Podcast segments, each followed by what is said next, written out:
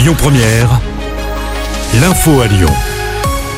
Bonsoir à tous. À la une de l'actu, jusqu'à 2,88 mètres de hauteur pour le Rhône. Ce sont les prévisions de Vigicru annoncées pour ce soir au niveau du pont Moran entre le 1er et le 6e arrondissement.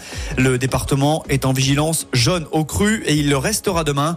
Le mois dernier, le fleuve avait déjà atteint 2,69 mètres, mais également 2,72 mètres le 2 décembre dernier. Dans le reste de l'actu, il avait filmé des enfants dans le dortoir d'un institut médico-éducatif de Besnay dans le Rhône. Un homme de 55 ans a été arrêté la semaine passée dans la Loire voisine où il était gardien de nuit depuis la rentrée. Il a été placé en détention provisoire. Cette interpellation a été menée dans le cadre d'une opération de lutte contre la pédocriminalité partout en France. Grégory Doucet demande un rendez-vous à Emmanuel Macron. Annonce faite dans une lettre ouverte pour évoquer des mesures sur les hébergements d'urgence. Le maire de Lyon estime que le gouvernement n'a toujours pas pris de mesures à la hauteur des besoins pour mettre les personnes à l'abri. Les édiles de Paris, Strasbourg, Grenoble, Bordeaux ou encore Rennes ont également signé cette lettre.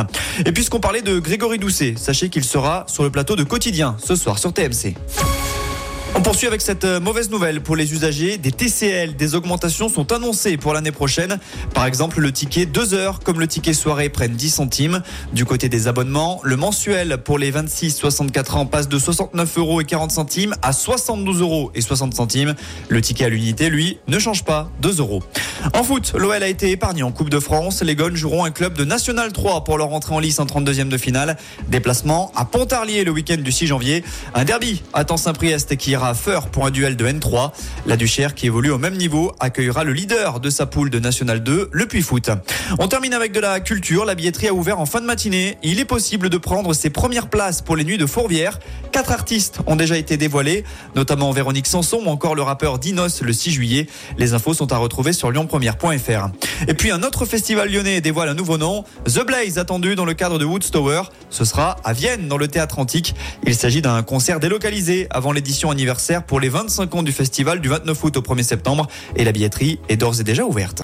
Écoutez votre radio Lyon Première en direct sur l'application Lyon Première, lyonpremière.fr et bien sûr à Lyon sur 90.2 FM et en DAB+. Lyon Première